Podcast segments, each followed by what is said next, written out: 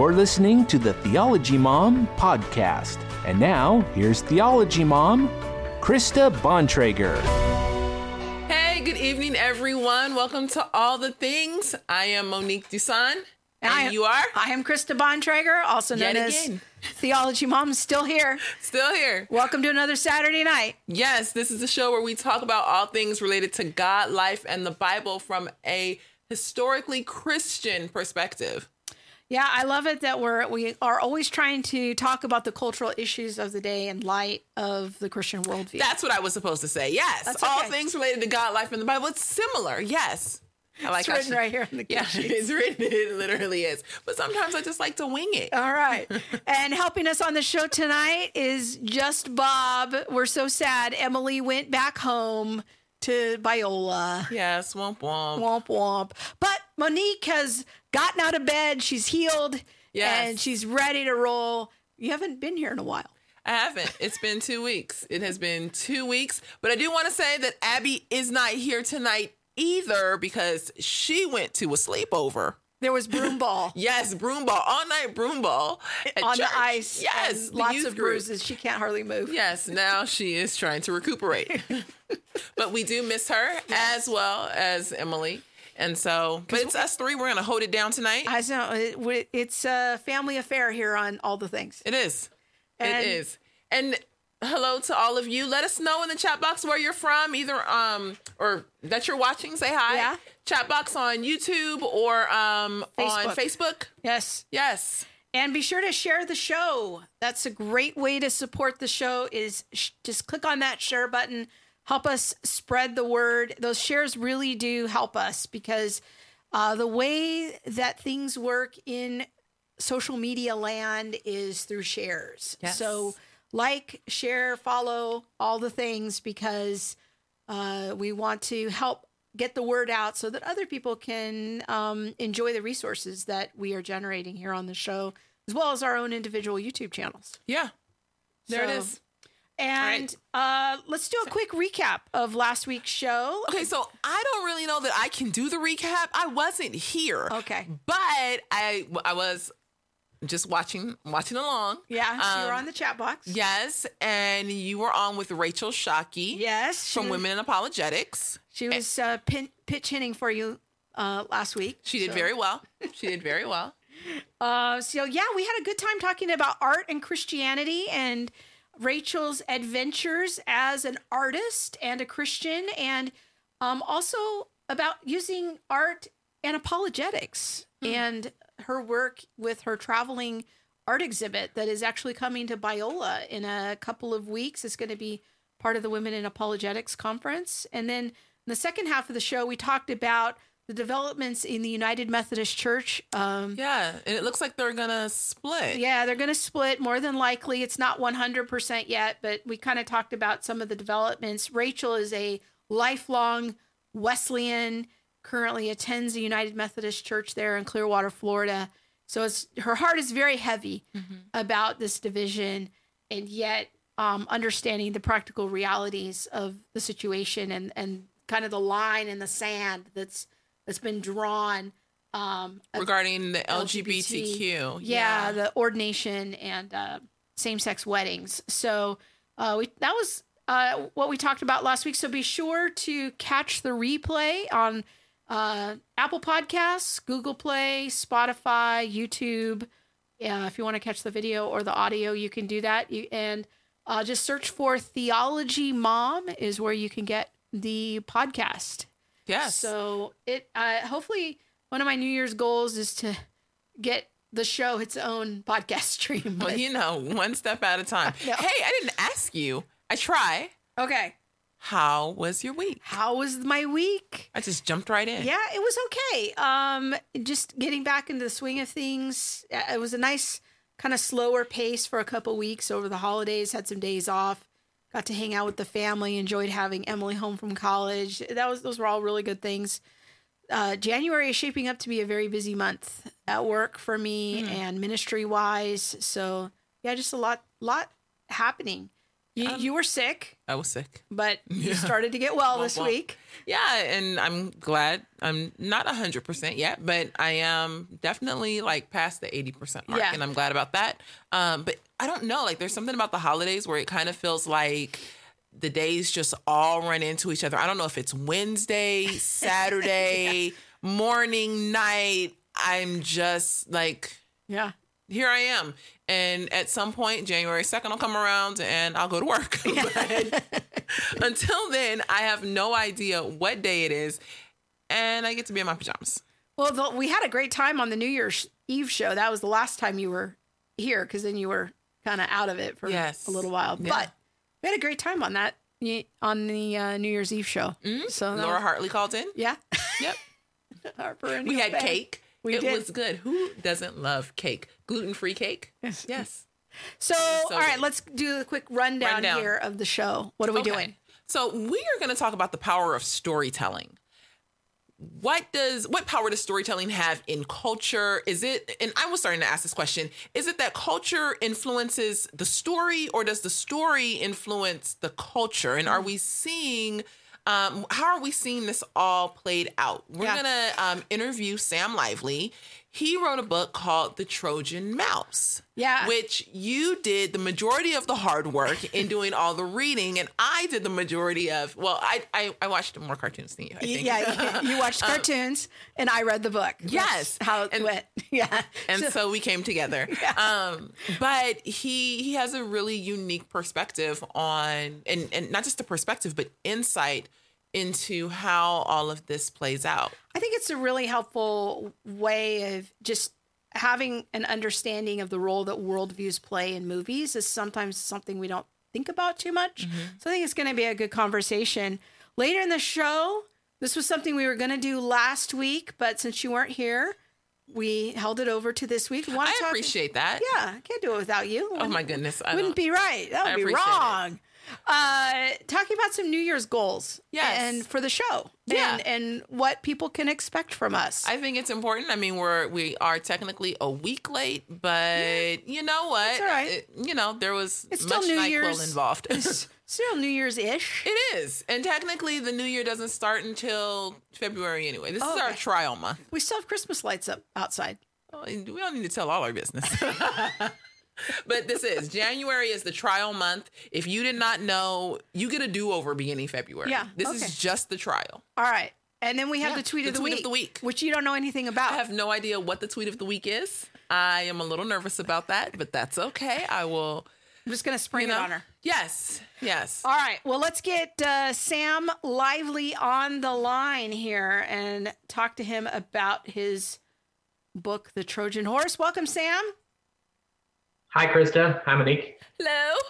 We're so glad to have you here. I found you on uh, Jon Harris's podcast, Conversations That Matter, and you were just so kind in taking a, a blind uh, media appearance. So we really are glad to have you here. And maybe you could start off by telling us a little bit about what prompted you to write your book, uh, The Trojan Mouse.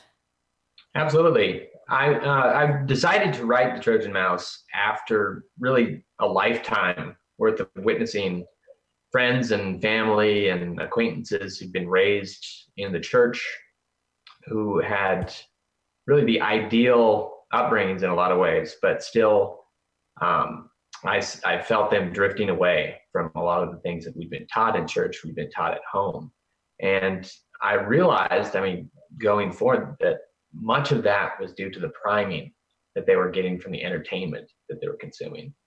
And uh, so many of our, our parents had been so focused on guarding us from sex and violence and the really the overtly dangerous things in, in the stories we were consuming.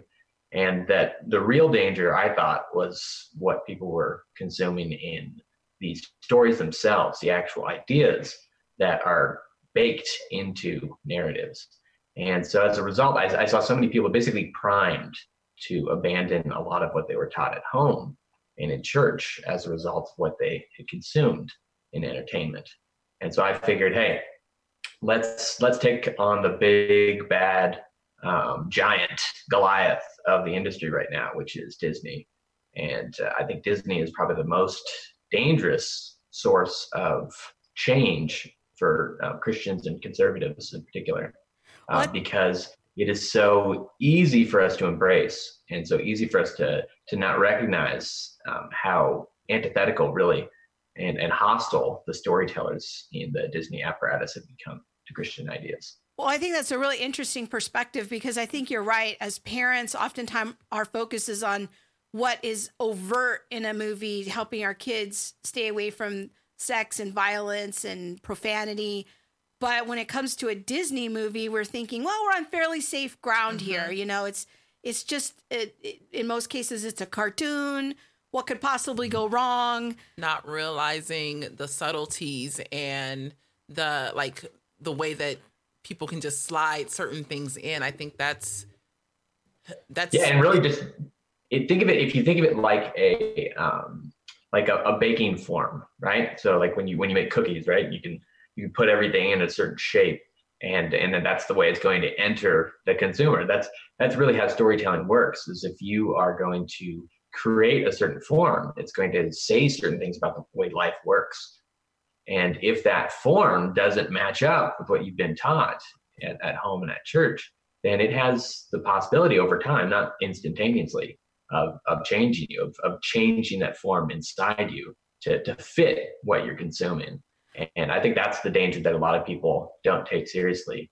And I think, I, yeah, I, I think that was a point that I really wanted. I want to make sure that our, our viewers are catching because it is so important. I, I think that you make this very thoughtful point of how worldviews come through movies because storytelling is just a natural part of, I think, what it means to be created in the image of God. We are natural born storytellers. And so when we see people in the broader culture engaging in, in storytelling and myth making, that's just an expression of who they are and who they've been created to be. Mm-hmm. And in that fallen nature, maybe their stories aren't shaped by the Christian worldview. But then the question is, is how do those myths and the storytelling then shape us as the viewer? It it it conditions us to think in ways that we may not be aware of what's happening.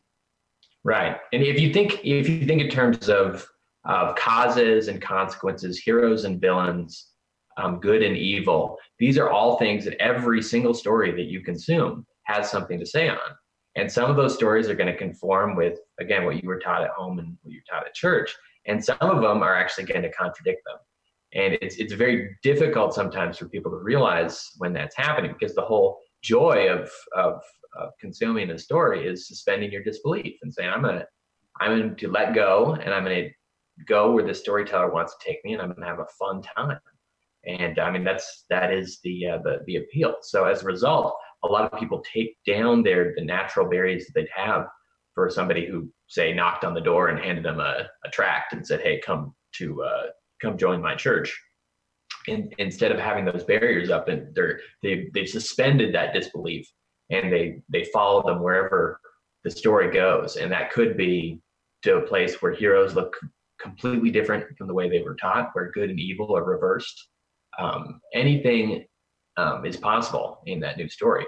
And if you consume enough uh, stories that fit those that different kind of worldview, eventually, I I believe that you're going to feel a lot of your sympathies start to change. Where you're when you encounter a real life story, you're going to start seeing the heroes and the villains in the same way that the stories that you've watched and that you've consumed have depicted them.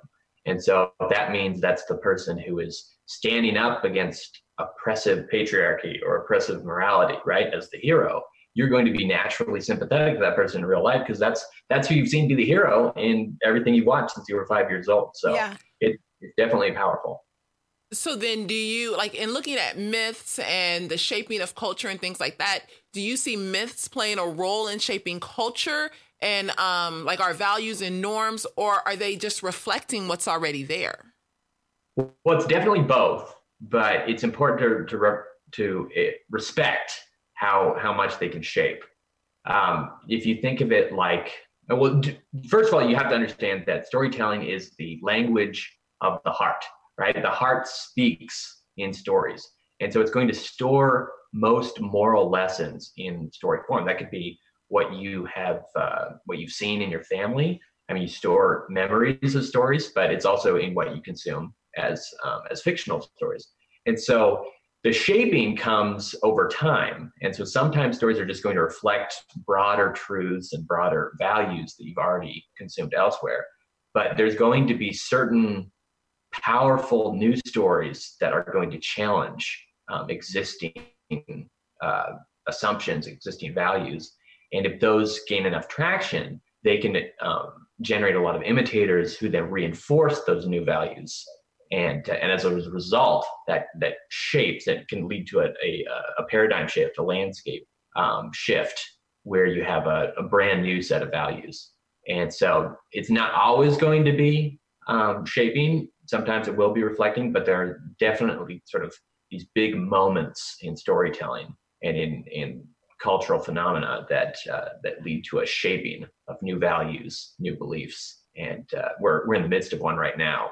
Um, yeah, and we'll get into that uh, as we go along here. And so, it, one of the points I hear you making is that as Christian parents, we we got to help our kids kind of not only navigate the overt things they see on the screen but also the the heart issues that come up because so much of storytelling especially filmmaking and my background i don't know if we've ever mentioned this on the show before mm-hmm. but um, my undergraduate degree is in filmmaking and so i know a little bit about that world and so much of storytelling in the filmmaking industry is about you want to capture the viewer's emotions so that you can lead them on a changing journey that you're taking them from maybe they have this point of view um, and then you're you're trying to lead them on a journey to having a different point of view and they they do that through the character um, that they identify with and so there is a, a version of capturing the heart and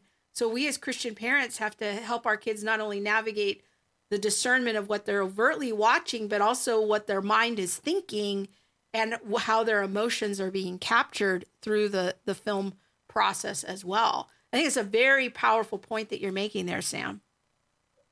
Yeah, and it's I mean, I wrote the book on movies in particular, but it's all it's important to understand this applies to all narrative forms of storytelling because again, it's narrative is the emotional language of the heart.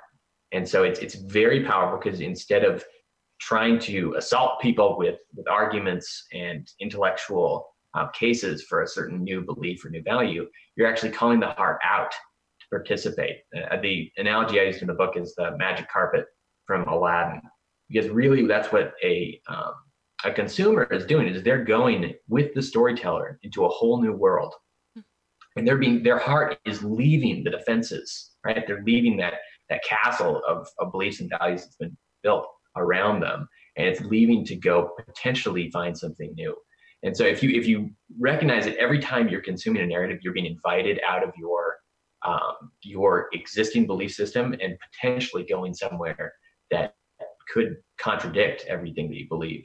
Uh, if you recognize that, if you recognize it as a voyage out of your own beliefs, I think that is going to be one of the first keys in in uh, being a good critical consumer who's not necessarily going to be uh, swept off their feet uh, by the experience. Yeah, that's a good word. Well, let's let's get into like kind of your framework that you lay out in the book, um, just in some broad strokes of you. You kind of have this idea that there is kind of two thought movements in a lot of the Disney movies of loyalists and revolutionaries. So maybe we could kind of define that framework and then maybe we'll talk about a couple of of big examples to to help flesh that out. So let's talk about defining those terms: the loyalists and the revolutionaries. Right. I I use those terms because I don't like how um, vague and politically charged a lot of the the usual culture war terms: left versus right, conservatives versus liberals. Uh, it just it's very hard to define those sometimes when it comes down to seeing who's actually standing where.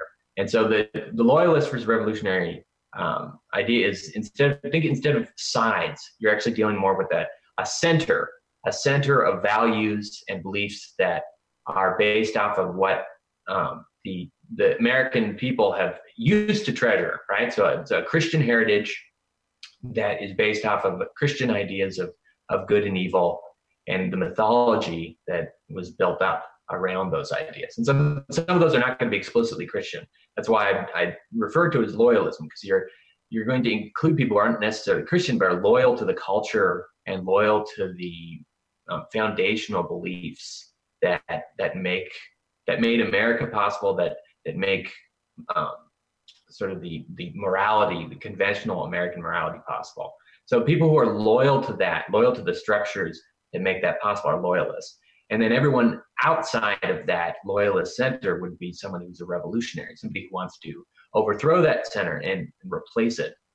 And usually revolutionaries are going to be motivated by some type of grievance. They're going to see themselves as oppressed. Um, a coalition of the fringes is what one uh, blogger referred to it as. And so if you think of people who are, are trying to overthrow people in the center, trying to re um, revolt and, and, and put in a new power structure that is based off of bringing all the people who've been uh, rejected and defined as evil or um, or sinful by the previous order, they're all going to be able to make common cause in um, in overthrowing or redefining the loyalist center. Okay, so uh, I hear I hear what you're saying and I hear the definitions, but how do we like when we bring that to a practical um, example? Sure. How would we see that in a, a movie like Snow White? Because Snow White's kind of the quintessential first big animated picture. I think it was in the 30s that it came out.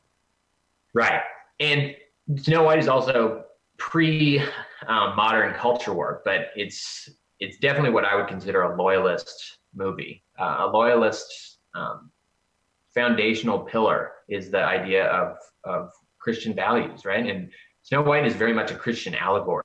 And you have the you have the prince and you have the princess, right? You have this sort of Christ-like redeemer and a um, cursed bride, right, in need of redemption. So the it's a very abstract, very ethereal um, version, and of course it has some pagan influence in there too. But at its heart, it's very much that that redemption arc. of Somebody of, of Snow White being somebody who is is cursed, somebody who is is beset by an accuser. In this case, the the evil stepmother slash queen, right? And so who's, who's going to pursue her and hunt her and bring her under the curse and ultimately succeeds in in a uh, a narrative form that's very similar to the Garden of Eden. She eats a forbidden fruit and ends up dead, right? And, and she can only be brought back to life by the the kiss and the marriage uh, to the handsome prince, right? Who then sort of escorts her up to this castle in the skies. And I mean, if you can't see the Christian symbolism there, I mean, it's it's all there. It's all very intentional all this is based off of many, many years of myths that uh, were inspired by the Bible and were, were meant to reinforce the values of, of a Christian civilization. So I would consider Snow White a classic example of a, of a loyalist um, uh, story with very, very traditional values and, and, a, and a strong place for a Christian moral view of, of sin and redemption. And, and not to mention that it's highly patriarchal, you know, the the man is the rescuer, the woman is in distress. She's the one who needs rescuing. She's kind of weak. Um, we see in her a, a weakness and a powerlessness, very different than the more recent Disney heroines. So, you know, that's also part of the loyalist structure is the traditional patriarchalism um, and looking at kind of the cultural values that we um, you might more closely associate with with traditional yeah, and, and Christianity. If you see how Snow White expresses her strengths, right? She comes in and she cleans house and she cooks and she sort of domesticates these um, wild men in uh, in the dwarves. And so as, as a result, she is she has strengths, but they they very much fit within that um, the traditional gender roles that were celebrated um, prior to the current culture war. So, do you think that that was intentional on Walt Disney's part? Was he trying to really create films that reinforced this loyalist ideas? Another big theme that you brought out in your book was um, patriotism and the love of, of of America. That was another big theme in a lot of Walt earlier on Walt Disney movies. Do you think that was intentional on Walt Disney's part? Uh, yeah, definitely. I mean, Walt Disney's a complicated man, so I don't want to um, don't want to um, create a misrepresentation of necessarily. But yes, there was definitely intentionality there. Uh, if you understand the the context of those early Disney movies, uh, communism and a, a, very very secular way of viewing life was uh, was being promoted, especially with the Great Depression shaking a lot of people's faith in the old American way.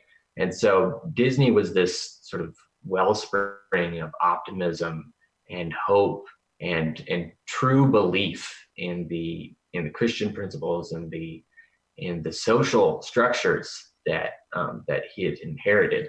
And so he's he's really creating these kind of um, tracks that are are are preserving the the vision that uh, that they inherited as Americans, right? The, this is this is the beauty of what we've inherited. These are the the values and the teachings that we've inherited, and, and aren't they great? And so he was really celebrating those with a lot of his early films. And if you sort of read between the lines, you can see a rebuke to a lot of the challenges that were coming from Europe and from the sort of the more cynical, um, nihilistic or modernistic or or pleasure-seeking um, kind of uh, offshoots that were starting to emerge as rivals to the dominant loyalist or Christian tradition and I don't want to give away too much in the book, but that those are some other things that you you explore in in your book. So, um, did you want to jump in? Yeah, but I was gonna bring it more toward today. Yeah, like okay, so that was in the 30s. How do we see you know this coming forward today? Like I know Walt Disney dies. I don't even know he dies he in, The, in the in the 60s. okay, before and, my time and then there was kind of a rough yes. period in the 70s and 80s. But where- then it seems like I guess they got like more of a resurgence. Yeah. And and kind of like their own little in the early 90s the, which you, you see like The Little Mermaid and Beauty and the Beast and Aladdin is kind of the big 3 that started to turn Disney around. So maybe talk to us about some of the the patterns that you see there where the revolutionaries kind of come into the picture. Right. The I mean, through the 60s, late 60s, early 70s, uh, you had sort of an adrift Disney without Walt at, in control. They really didn't know what to do, and so the natural drift was towards surrounding Hollywood. And so they ended up bringing in uh, a guy named Michael Eisner, who in turn brought in uh, Jeffrey Katzenberg, um, and they the that dynamic duo had great success in bringing back um, artistic excellence, innovation, um, fun back into Disney movies. Um, but with it, they brought a completely different value system. And so you see, really starting, um, they, it took them a few years to find their way, but you see, really starting in uh, with The Little Mermaid when they brought in a guy named Howard Ashman, who was a Broadway playwright and songwriter who kind of created the new formula that would become the the Disney Renaissance, which was these very emotional teenage anthems that appealed directly to the heart, right? That sought to liberate the heart and make the uh, the heart the ruler of the uh, of the moral universe of Disney, which is was very unusual for um, Disney stories. If you go back to Pinocchio, um, and like Jimmy Jiminy Cricket and the conscience, right? They always always you go back to these sort of ideas that there's a discipline, there's a moral discipline that's necessary, and that trusting your heart is going to lead you astray. Well, that began to change with the Disney Renaissance because now it was the teenage heart that was the uh, that was the guiding moral voice, and it, that voice was going to eventually pull Disney into that revolutionary orbit where um, pleasure seeking, where um, resisting anyone who is going to get in the way of self fulfillment and um, and and any type of um, of pagan or or uh, or anti-patriarchal kind of sentiment was going to become fair game as the Disney Renaissance progressed, and we got into movies like Beauty and the Beast and Aladdin and Pocahontas, and on into the, the late '90s. So, uh, I wanted to ask a question about patriarchalism. Is that okay? Yeah. All right. So, like, let's look at Beauty and the Beast because that's the one I'm the most familiar with. I went, my husband and I actually went and saw that movie on a date when we were dating, like back in '91. So, I'm most familiar with that with that film, and mm-hmm. um, I thought your comments were really interesting about Beauty and the Beast and how it's sort of the seeds of what we now call smash the patriarchy. So maybe you can uh, kind of outline that for us a little bit more. Sure, and it's it's best to understand that you kind of have to use Little Mermaid as a companion to really understand how uh, significant the change was for Beauty and the Beast. Um, so if you start with King Triton in Little Mermaid, the father figure, extremely patriarchal. I mean, he's, he's sort of a divine figure. He's got this big, huge white patriarchal beard, these huge muscles. He's got the scepter of power and authority. And it's really the story is about the, um, the, the wannabe matriarch Ursula trying to overthrow him. Now, then you jump ahead one movie chronologically to Beauty and the Beast, and who do we have as the father figure in this one? It's a it's Maurice. He's this short, fat, completely incompetent and hopeless um, personality who I, I, think in the three scenes that he's uh, he's prominent in, he knocks himself out, he gets himself thrown into prison, and then he gets himself thrown into an insane, insane asylum. So you have this um, smashing the patriarch. It's not necessarily mean spirited. He's not a he's not a bad guy, but he is removed. He's removed from the equation. And as a result, who has to step forward? Who has to become the moral leader? And it is the it is Belle. It is Belle who is motivated by this by sort of this romance novel um, mentality, right? Of being the strong, independent woman who has to tame this very handsome um, noble and sort of bend him to her will. And so it's a it's a can be sort of a subtle shift for I think for some people, but you have to understand that that, that patriarchy that was that was the the guardian of the old order is very subtly moved out of the way, put into the loony bin, so that now Belle can emerge to become the savior figure, to become the leading moral voice for the new generation of Disney movies. Go ahead. Go ahead. All right. Go ahead. May keep going. All right. So that was helpful. Um, now, I'm curious do you see the loyalists and the revolutionary framework playing out in, in any non Disney movies, or do you see that mostly as a, as a unique feature of Disney films? Oh, it's certainly not unique to Disney. Um, this is something that has been going on. This is the culture war. It's been going on uh, in movies since the early 1960s. But it's in Disney that you see it take its most effective form because if you look at the success rate of Disney movies, and not just the, the financial success rate, but people were basically raised on movies like Beauty and the Beast, where they would just put on kids would put on the movie and then watch it like five times in one week. Um, so you really had a enormous cultural impact, I think, from the Disney versions of revolutionary ideas that had far more cultural traction than anything else really that Hollywood has done. I mean, the only thing comparable that I can see um, for my generation would be James Cameron's uh, Titanic uh, and Avatar movies. I mean, but beyond that, really, it's it's Disney. Disney's been the the big cheese on the on the stage for quite a while. Okay, so um, we got some comments here. Should we go to the comments? yes, I, I, do have a question. I'll just, you know, I'll hold, I'll hold it for one minute. No, go ahead. Go no, let's go to the comments. Let's right. see because there's a couple good ones in here. Yeah. All right. So let's uh, go to um, Jeremy, a frequent viewer, says, "Can you ask the guest?" What he thinks of the subtle differences in worldview between the 1991 version of Beauty and the Beast and the recent live action remake? Yeah, I've I've seen the uh, both of those. Um, I thought that the um, the remake was quite loyal to the spirit of of the original and to its its messaging. So I didn't see um, any major differences. Um, Linda Woolverton was the screenwriter behind Beauty and the Beast. She's a very um, proud and very uh, aggressive revolutionary feminist. Um, and so they were very loyal to the spirit that she introduced those characters.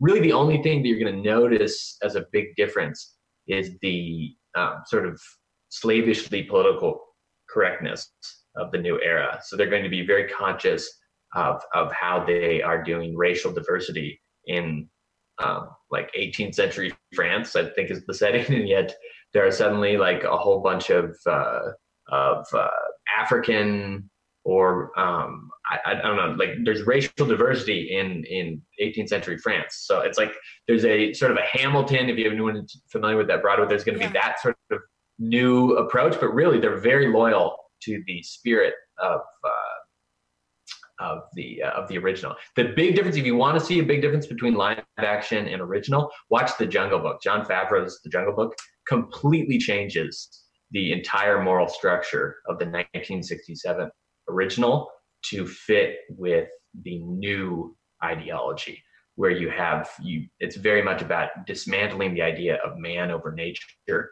and putting nature over man in the new uh, in the new jungle. They were very intentional about that. Jon Favreau spoke. And um, is it because that would have been another? I, I, think if I remember right, Jungle Book was the last movie that Walt Disney supervised before his death. Yes. Okay, and so the kind of the loyalist last animated movie. The last animated movie. Okay, and the, so the loyalist aspect of the Jungle Book would be man triumphing over nature, but right the, the from a revolutionary standpoint now it's it's sort of the reverse of that.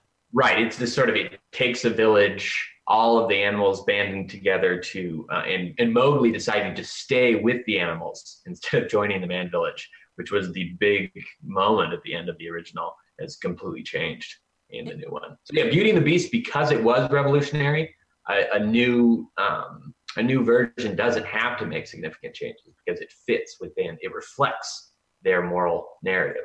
Whereas some, taking something from that golden age, they're going to have to completely break it um, to make it fit. Malevolent, or sorry, not Malevolent, uh, Maleficent uh, is another great example of that. A complete destruction of Sleeping Beauty um, to make it fit with the new moral um, narrative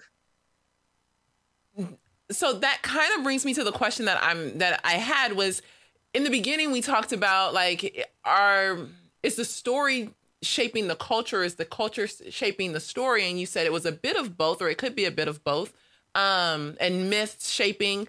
But are the writers now do you think deliberately trying to write in accordance with this culture shaping mindset? Or are they on the back end writing to back up what's happening in culture well it's again they're trying to reinforce what victories the revolutionaries have had in other spheres um, but they're also trying to carry it forward they're trying to shape um, people who have not previously been um, reached with that messaging so um, they definitely they're, they're trying they're intentionally trying to shift people to a, a new moral perspective. And um, they, they've been doing so. Linda Woolverton was one of the most aggressive. Um, Howard Ashman, uh, the the uh, the original songwriter and and uh, and sort of playwright who who created the Disney Renaissance template, they very much wanted Disney to lead the way towards a more revolutionary future. And so I, I would definitely take them at their word when they talk about how much they wanted to shake things up hmm. because mm. they did. I mean, a lot of an entire generation, I think, has been shifted, maybe some majorly, some minorly, but has been shifted significantly um, to the uh, what we would view as the left of major cultural issues as a result of having consumed and loved those characters. Well, well let's skip ahead. So we had the the kind of the Disney Renaissance in the '90s. Now let's kind of skip forward again to a, the next major shift, if you will. And you bring up the movie Wreck It Ralph, which Monique watched last night, and uh, we I watched the second half of it today. And so then your kind of your um, theory is that now the filmmakers at Disney are starting to bring in aspects of critical theory So maybe you can kind of walk us through how you see that in the movie Wreck It Ralph. Right, right. I mean, it's not enough to smash the patriarchy. You have to put something in its place. And so if you look at Wreck It Ralph, Wreck It Ralph, um, chronologically 2012, it's at the beginning of what people have called the Great Awakening. So woke ideology starting to become uh, mainstreamed. And so if you look at Wreck It Ralph, Wreck It Ralph tackles um, not directly, but indirectly race and gender issues. So if you look at It Ralph, It Ralph is a white working class hero, but he's not actually a hero.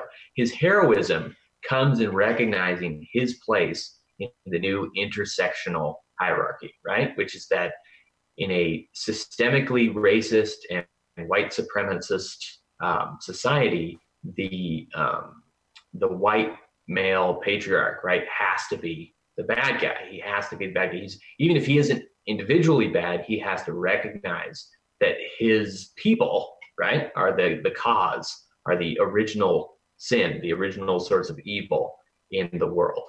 And so Wreck-It Ralph's journey, his narrative journey, is one of realizing that he cannot be the hero. He has to be willing to be the bad guy so that the rest of society can function. And if you look at who the villain, the, the true villain, um, if other than Wreck-It Ralph, is this character um, King Candy, who, um, spoiler alert, becomes revealed to be Turbo, this um, this previously dominant um, and of course old white male, right, who has refused to accept being passed on and and replaced by this young female princess, and has instead usurped her power and installed himself as the um, as the ruler of the of the of the game world, right? So Ralph's journey is realizing that he can't be like that guy. He cannot go turbo and and stay in and, and, and usurp power, right? But he's got to instead be content to be the bad guy and step aside to allow a um, a, a young woman now to be the ruler, to be to be the moral leader and guardian of the of the new society. And so that that is that is completely in line with the new um, critical theory and especially the the this idea that white supremacy is is responsible for all the evils in modern society. Monique's getting yes, her head I'm over just, here. just giving the head nod because I I could see that like in Wreck It Ralph. I um I saw all of the critical theory, critical race theory kind of um um, ideology in Zootopia even more. We're gonna get to Zootopia. Yes. Oh, that one. But yeah, I can totally see that, and just um, how in that movie, like he either needs to accept the the way the world is, or I mean, what is what was the other option? Right. You know, his, his at- game actually being shut down. Right. And if you look at Wreck It Ralph, Wreck It Ralph is sort of the gender, mostly the gender side of it, and then Zootopia is the is the, the more the racial side of it. But if you look at if you look at the subplot in Wreck It Ralph, the uh, the uh, the very muscular butch military woman whose love interest is this effeminate, like two foot tall uh, little guy, Felix. right? And the Yeah. big love scene between them is when she punches him Yes. like repeatedly in the face um, uh, for everyone else's entertainment. He can fix himself, but that's again, that's it's the new orientation. It's this this idea that if you're the the white male patriarch, your only way of of uh, of maintaining your place in society is by taking abuse, right? Is by taking abuse so that other people can rise. And so that is the um, it, it, it's just, it's remarkable. I, I'm not sure how much of it was intentional, but it's it's so naked once you uh, once you peel back some of the the more entertaining layers that I mean I, I really do believe that was intentional, especially once you see the the follow up. Wreck It Ralph's sequel was even more overt, and some of the other works. And I'm sure we're going to talk about Zootopia. Yeah, well, let's talk. Let's talk about Frozen first, since the second Okay. Frozen just came out. Let's, and that's kind of the next one in the sequence, and then we'll get to Zootopia. And I'm okay with spending a little more time on these movies because these are sort of more recent, and our viewers are kind of familiar with some themes of critical theory that we um, often talk about on the show. So let's talk about Frozen. how do you see aspects of critical theory playing out in in that film? Well, Frozen is about um, it's it's uniting the old Renaissance idea of um, of following your heart, right? Of of of finding your inner power, um, and then it's it's uniting that with this this idea that the the source of all evil is the the white patriarchy. So it's building up the the princess away from someone who's being redeemed and now to becoming the redeemer, right? And so Elsa has to make this journey uh, where she's initially castigated as the as the villainess, right, as the source of evil. But what she discovers, and this runs directly contrary to the, the source material of Snow Queen, um, what she discovers is that she's not actually evil. She is actually loving. Her sin nature is actually a superpower. And the real source of evil in this world is the Prince Charming archetype, Prince Hans, who is manipulating his uh, his love interest, Princess Anna, um, using all of her past fairy tale myths to um, to build for himself this sort of untouchable reputation, and then using that using that to exploit and and uh, oppress and and to seize power that is not his own. So it's it's got that that same Wreck It Ralph um, idea of this white patriarch trying to usurp and overtake sort of the natural matriarchy and make them feel guilty, make them feel as if there's something wrong with them, make them feel as if as if Eve did something wrong by biting into that apple, right? And uh, and instead, their their ultimate triumph is rejecting that, saying, "No, we are fit to rule. We are um, we are good. We are uh, naturally good. And if we embrace sort of our inner goddess, we will we will rise and will lead our civilization to much higher um, and much freer um, places than than than white male patriarchs ever got us. Do you want to comment on that? No, go ahead. Okay. Sorry, I was just I was in the comments too. Yeah. Go ahead. All right. Um, I want to get to Zootopia, and then we'll get to some more comments because we're we're getting some good feedback here, and so I want to encourage people uh, to jump in there if you have questions for our guest. Let's talk a little about Zootopia because Monique and I saw critical race theory all all over that. Movie. Everywhere, everywhere else is. I was like, wow, here it is everywhere, all the way down to um the bunny somebody called the bunny cute, and the bunny was like, "No, only other bunnies can use that word." I was like, it was everywhere.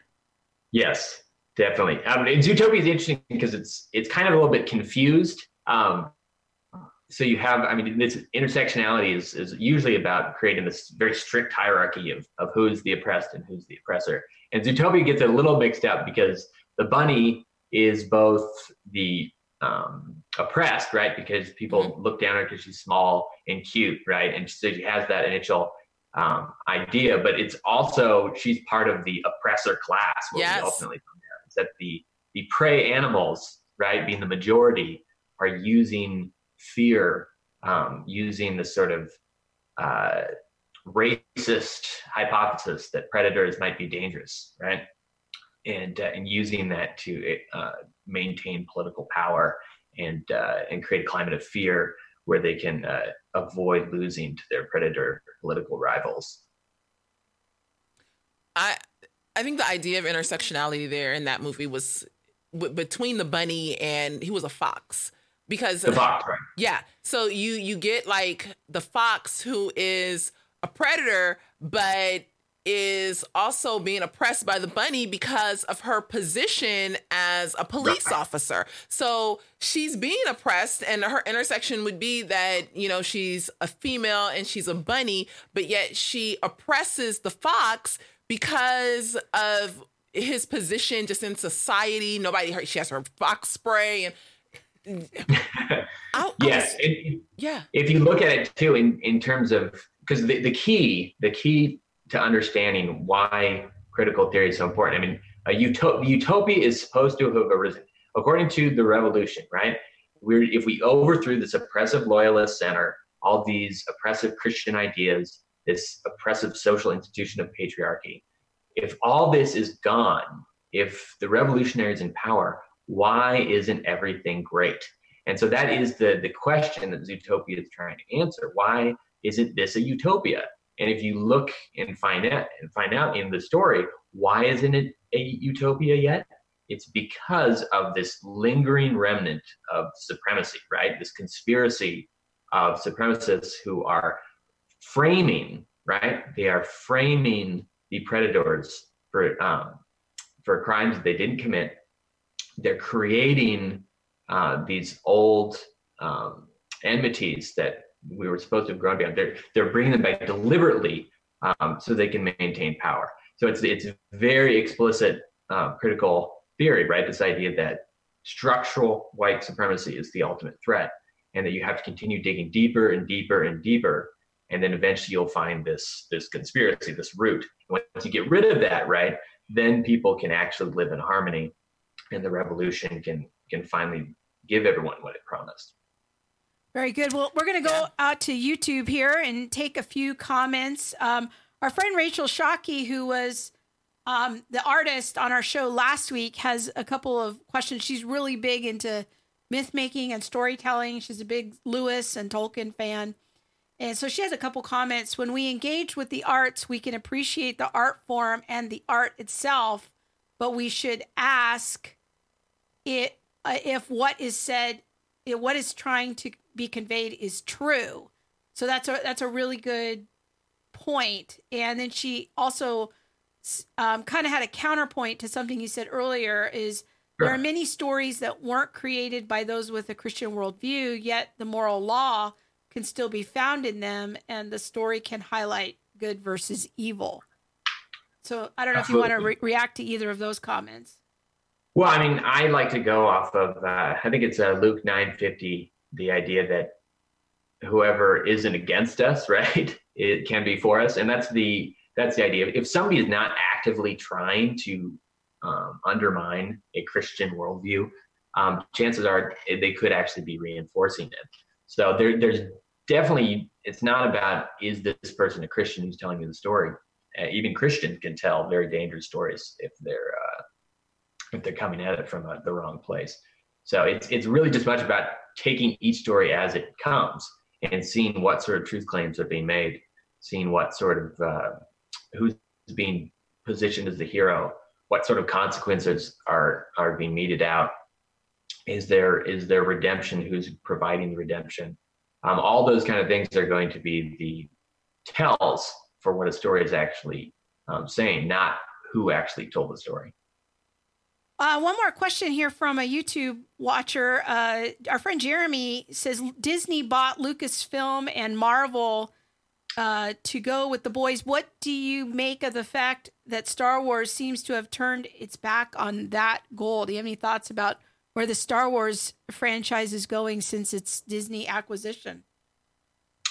Yeah, well, Star Wars and Marvel are both being gradually brought into the same um, moral universe that Disney has occupied for the last 30 years.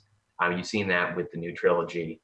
Um, again, a lot of the same themes um, on display with the uh, the smashing of the patriarchy, the um, and again, Marvel is starting to do it with with the Captain Marvel character, um, and I'm I'm sure as they continue, they're going to be having to confront their own past, their own uh, sinful past and from the revolutionary perspective, and sort of retcon a lot of those stories to bring them um, into the correct moral orbit. Uh, I, I, didn't go into those in the book. I did Pixar as an appendix. I'll probably eventually do a Marvel and a Star Wars appendix as well. But if you look at what's happening with Pixar now, um, with Toy Story 4, um, and uh, some of the other more recent Pixar movies, you can see how they've basically gone in and restructured a lot of those old narratives to make them fit the new either critical theory um, perspective or just the, the old follow your heart sort of revolutionary heathenism of the Disney Renaissance. Well, go ahead. With the importance of storytelling, I feel like that's been the thread through throughout is that stories are like that's how the heart captures things, that's how the heart retells things How can right. Christians use their voice and contribute more to storytelling? Well, we have to become storytellers. I mean, that's one of the big problems that a lot of um, Christian capital, um, and I'm not talking about money necessarily, but just a lot of best Christian minds are going into intellectual pursuits. Um, apologetics are great, but um, just like politics is downstream from culture, I think a lot of the um, mindset is downstream from emotional conception.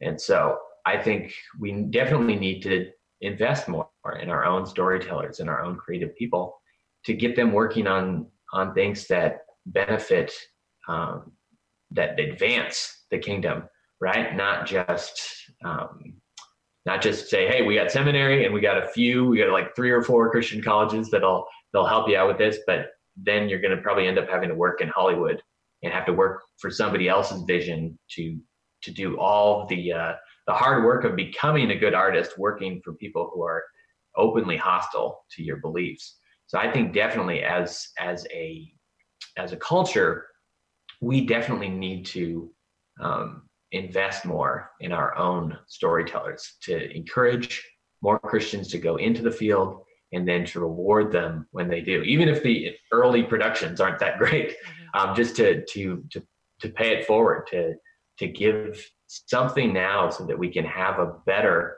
um, presence in the on the cultural front in the next 10 20 years. I couldn't agree with you more. Um i completely see that when like as I, as you were talking the person that came to mind for me um was tyler perry and just mm-hmm. like how when he started out I, I used to be so diehard like tyler perry and not to you know villainize him or say that he's not doing great work now because he's doing some amazing stuff now but mm-hmm. it does have more of that cultural bend to it, more of that what I would call secular feel to it.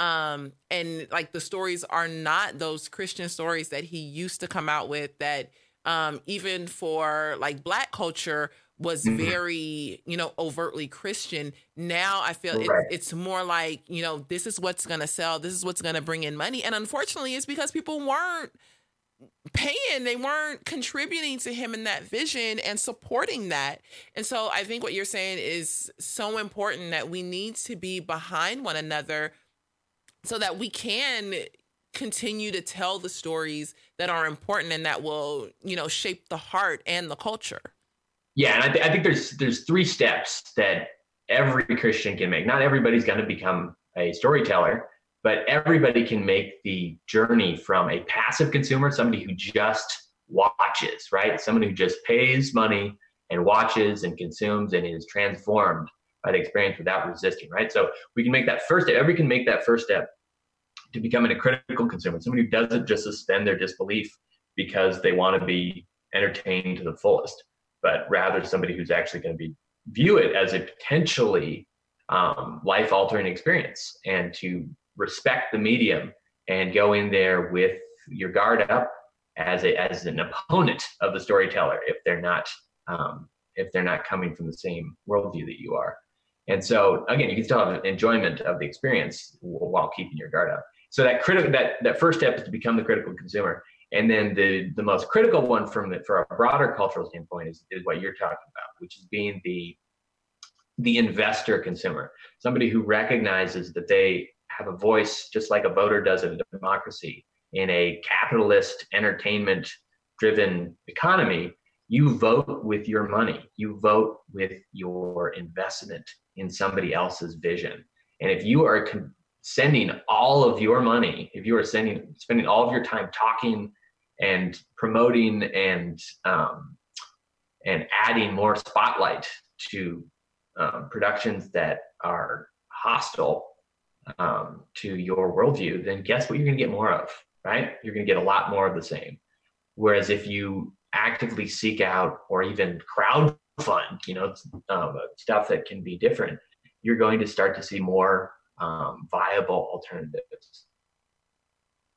That's that's some good advice, and I I do want to let people know once again if they want to get connected with you, they can go to your Facebook page the Trojan Mouse, and you you and your wife put together Disney dossiers on a lot of Disney movies just to help um, people be a discerning consumer. Yeah. And um, I know that you're not anti Disney, that rather what you're trying to do is help equip Christians to think about these things carefully and, and to have those critical conversations with their kids, with their teens, to help them discern what they're seeing and how their worldviews are being shaped by these movies. Right. There's no escaping it. I mean, I respect the people, the, the Baptist boycott of the 90s. I, I see what they were trying to do. They were trying to take a stand. Um, but I that's not how I've chosen to approach it. I think it's got to be, we've got to be proactive in the way that we engage with culture. And you have to understand what's popular. You have to be able to consume without being consumed. And then you have to go out and try to use your consumption to uh, foster something that is a, a viable alternative, a viable counter to the dominant culture right now. So go watch things, but don't be transformed them by them and start to think more strategically. Start to think about what world you want to see in 10 years and what entertainment products you want to have for your kids and start to invest in those in whatever way you can. Okay, well, thanks for joining us, Sam. And We're uh, just having a little back and forth. right. you know, sometimes they switch to the camera and, you know, we still talking. That's all right. Oh, mine does. well, thanks, Sam, for coming. And I'm hoping that uh, people will check out your book and and uh, Yeah. your, your efforts there on Facebook and uh, avail themselves of the, the dossiers that you you and your wife work on uh, to help us be better consumers of Disney. So thank you so much for taking the time to talk to It's us. very important work. Thank you. Thanks so much for having me. All God bless you guys. Have a good night. Okay, that was good. That was good. I, I think um, it makes me think about my years as a children's pastor mm. and the the movies that kids would watch and their actions. You know, after they've watched this movie and just watching their own minds kind of unravel or grapple with these concepts. And at that time, you know, it was interesting to watch, and I had my own thoughts about it. But since you know, listening to another interview that Sam did and hearing your takeaways from the book, I'm like, wow, you know, it was it, it's bigger than what I even gave it credit for then. Yeah, it's it's it, I found it very helpful. So I'm I'm glad we had the conversation. I don't know so much about storytelling, but I have three people in my family who loved art, art and storytelling. So it helps me kind of appreciate how they think and and like tying back into the conversation last week with Rachel, I think that so much can uh, Christians can do a lot to be thoughtful about how we're putting forward artistic creations and helping people think ab- about their lives and doesn't have to be just from a secular point of view like we could have a voice we could do some mm-hmm. things and and trying to dream for the next generation of what their voice could be so Yeah. yeah very cool Yeah. all right happy new year Happy New Year. are you ready to talk about some goals Yes.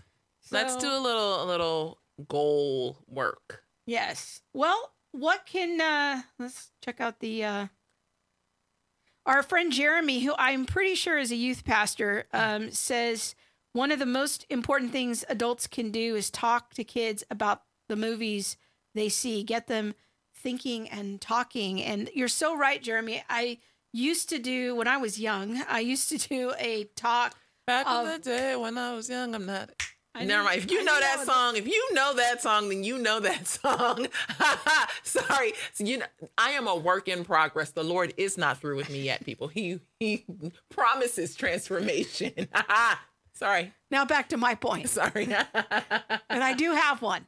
Uh, not a youth pastor. I teach Oh. junior high Sunday school. Okay, that's sort of the same thing, but maybe not officially paid staff. But anyways, um, I used to do a talk of using world using movies to teach young people about worldviews. Because if you just stand up there and you do a talk on worldviews, it's sort of dry. But what I would do is take popular movies and clips from the movies to illustrate how a worldview works and how it's how it shows up in movies. And that was always a, a very powerful talk. Um, I enjoy doing that, but I'm I'm not so young anymore, and I don't know popular movies anymore. But okay, All right, let's talk about the the new year. Let's talk about some goals on the show and what people can expect from us. There are just so many songs running through my head right Oh. now. Do you, do we need to turn it into a song show? No, Oh, because I can't sing. That'd be horrible. No one should be subjected to that. Um, okay, so uh, What can we people expect? Well, we sat down, just giving you some some backstory. We sat down and really wanted to put together um, just a little a little list of things that you guys could you know expect from us. Um, things to hold ourselves accountable to and goals of like you know who are the guests we want to line up for the show um how do we want to put forth content Yeah. what is content that we will find applicable what are the what's the thing what are the things that you find applicable and appropriate and would like to to know about so we came up with a, a list um it's a small list but the first one is current trends within the church now um, Krista made a comment to me earlier. It was like, "Don't be so hard on the church." I love the church. I do. She is the bride of Christ. I do love the church. I can be a little heavy-handed on the church, so I'm going to try and raise my hand and be a little lighter on her. But uh, I'm just like, we we are the bride of Christ. There, there's a high expectation there. Yeah. But um, what's currently happening in the church? What are the the highs and the lows, and how should we one um, you know, respond to those things and pray for those things and move forward in those things? What do we do? What are we as a church doing well? What are some things where we need to improve? What are some areas we need to raise our awareness about? So we've got a lot of ideas along those lines, but we want to keep our viewers up to date on what's happening in the church. You know, um, I did the video a few weeks ago on the revoice movement. We've been talking a lot about critical theory coming into the church, and we're going to continue those types of conversations. Um, so we want to keep people up to speed so they know that hey, if there's a big story uh, related to to the church, we're gonna more than likely be talking about it. But if people want to know, they can always write to us and say, Yeah. you know, hey, can you comment on this? Or I've been wondering what your thoughts are about this. I think we do things like critical race theory because we love the church. And because we love the church, we don't want errant doctrine to come in. yeah.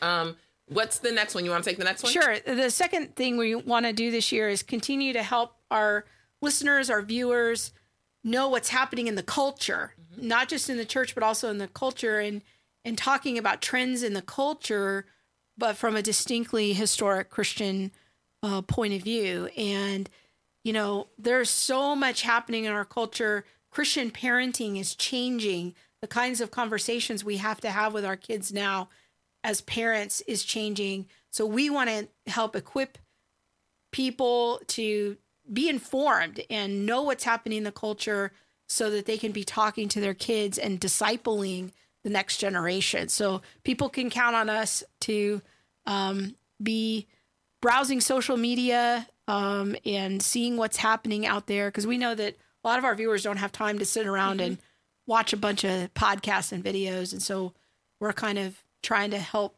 dis- decipher like what's really important. All right, let's talk about this or this. So, Yeah, I, I personally believe that when we in the church understand what's happening in culture, we can then take our voice out to the culture and be something that is sound and wise because we are biblically informed. Yeah. And so that is that that goal. The next one is amazing guests. I don't know where I'm supposed to be looking. I'm looking over there, looking over here. Yeah. And we do have some amazing guests lined up. We do. Oh my gosh, I'm so excited about two guests that we have coming on soon. Um Huge. Yes. Huge. Yes. Yes. Yes. Yes. I'm not going to reveal them just I can't yet. tell you yet. He keeps switching the camera. he doesn't know who's going to talk. Um, yes, I am so excited for two of these guests and um, just thankful that the Lord opened the door and that they said yes. The conversations that we'll be having with them are very relevant and super important. Yes. So we're going to keep booking guests and people to come and talk about those current issues and trying to find experts and leading voices in those areas. So that's something people can pray for us for that you know the God will bring grace our way and people will come on our show and Yeah. and talk to talk to us. Yeah. So influencers. Um, the next one is we want to continue to develop sources, resources to help people understand critical race theory. Um, you know, we might not cover that every week on the show. We try really hard not to turn this into all the race things. Yes. we really try hard. Um, but we will continue to make side videos on critical race theory. We have eight or nine new videos coming and um, in just a couple weeks we're going to release a whole bunch of videos on one day that we've been recording and um, walking people through just the basics of critical race theory and we're gonna we have a lot more ideas for videos so we want to continue to make resources that are accessible for lay people for regular people moms and dads and things that you can share with your friends and family Yeah. so The next one is to be a stand for Christian unity. Um, I think culture is putting forward a very skewed version of what unity is and what it could be. And so we have some pretty clear cut definitions of what unity should look like in scripture. Yeah. And so we want to be a stand for that. And we're going to continue to to promote that. then we want to be on our definition of unity coming right out of John 17 and Ephesians 4 that unified in our knowledge of Christ. We're not going to be unified in our feelings or unified in something vague. We're going to be unified in Christ, growing in maturity and the knowledge of who he is. So we want to be a united uh, stand for preserving the the faith once for all delivered to the saints. Yeah. So that's what we're going to be up to. And we just want to thank all of you so much for sharing our content. This show got eight shares so far. Wow. That could be like the highest we've ever had. Thank So you so much. Thank you for sh- hitting that share button. And we hope that you will continue to share. We're going to try to bring you awesome content. And um, just thanks to all those who have donated to the ministry and helping support us and helping us get new lights so that we can be lit better and a better camera and better better things, you know, and You know, I mean, keeping it real because we are multicultural. Sometimes it's like one is really bright and the other might not be seen, or one, yeah. So these things that we're talking about is super important. Yeah. Um, you want to tell the business card story? Oh my goodness. we tried to get business cards for the show and we tried to have a picture of us on the business card. it's not that hard, right? And so- Apparently, machines don't know how to expose for an interracial picture. We got we had him run it twice. The second one was better than the first one. The first one was horrible. You couldn't even see Monique. yeah, Like, it was. It was I bad. was perfectly exposed. it was bad. It was It bad. was so bad. I was like, I think I'm here. But I mean, these are, you know, serious things. Yeah. Because I appreciate being seen. Um, and you know, we laugh about it, but we thank you so much yeah. for your kindness and generosity. Yeah. Um, yeah. and and we uh, really want to yeah just thank our our supporters you've helped us pay for the live streaming service you've helped us pay for a new website for the show um, just so much and we, we're very grateful for that we also want to we've set a goal this year of speaking together four times yes. We're saying- four times. we're saying it in faith yes, one per quarter. Yes, that Monique and I are, are are asking the Lord to send us four places this year to speak on critical race theory. Um, we have two of them lined up. Yes, look at God. Yes, look at God. We're going to be at the Women in Apologetics conference uh, coming up in just a couple of weeks. But we're all, uh, yeah, there it is. So if you can't join us locally, you can join us on the live stream, and our breakout session will be on the live stream. So you'll be able to catch what we're doing there. You can just go to womeninapologetics.com and join on the live stream. Maybe invite some friends over. Make, ma- Yeah, invite your make it a group. viewing party. Yes. But we are asking the Lord to bring along some other opportunities. So if you're running a women's conference or just a conference in general, or maybe uh, you you have a an adult Sunday school class that you teach or something, and you want Monique and I to to do something on critical race theory for your group, think about it. Um, we really want to go to a, a church or Christian college, or even if maybe you're a pastor and you want uh, Monique to come and and do a training uh, and conversation for the church staff on race issues and and how to help work with your pastor on on maybe making a good plan for um, racial unity or, or maybe just to have some conversations on the staff about issues related to race. Um, She's she's um, open, Open- to it. open yes, to I am, and it's because going back to what we said earlier, we love the church, and um, part of that love is being protective of the church and what comes into her doors and the people that are impacted by what comes in. So this is where that comes from. Yes. So that's what you can expect from us this year. And we look forward to your feedback about the show and topics you want to see covered. The last comment on YouTube. We're going to look at a comment. Um, Do I do you really want to be invited to Minnesota? Yes. I've already been. It is freezing. My but I have family lives there. I would love to come to Minnesota. Are they in? It starts with a E. They're in uh, the Twin Cities. Yeah, in in a in Edina. Uh, yeah, there it is. And I'm- so, yes, I will come to Minnesota. I love Minnesota. Yes, if you get that set up, we will we will come. cannot see with my glasses on. Okay. Maria also says we switched back to homeschooling this year because we realized that our after school conversations couldn't keep up with all the with all that the culture is throwing at them every day. Boy, is that a powerful insight. That is some very aware parenting. Yeah. So that's a good good thought. Check the comments one more time. I think Yeah. we're clear. I Okay. think we're good. All right. Thanks everyone for watching. Thank you so much. We will see you next week. So excited. Be sure to check the show notes for past episodes and our new website at all allthethingshow.com. Dot com. Please share this show. That's our Um, Instagram yeah. thing. You can Oh. go there too. There it is. That Yes. I didn't even notice that. Yeah. We can go to Instagram. We have a Facebook page now, ATT live stream on Facebook, Instagram, and our website is All the Things Show. Oh, I need to change that graphic.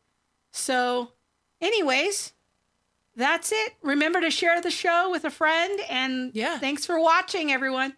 Bye. Good night.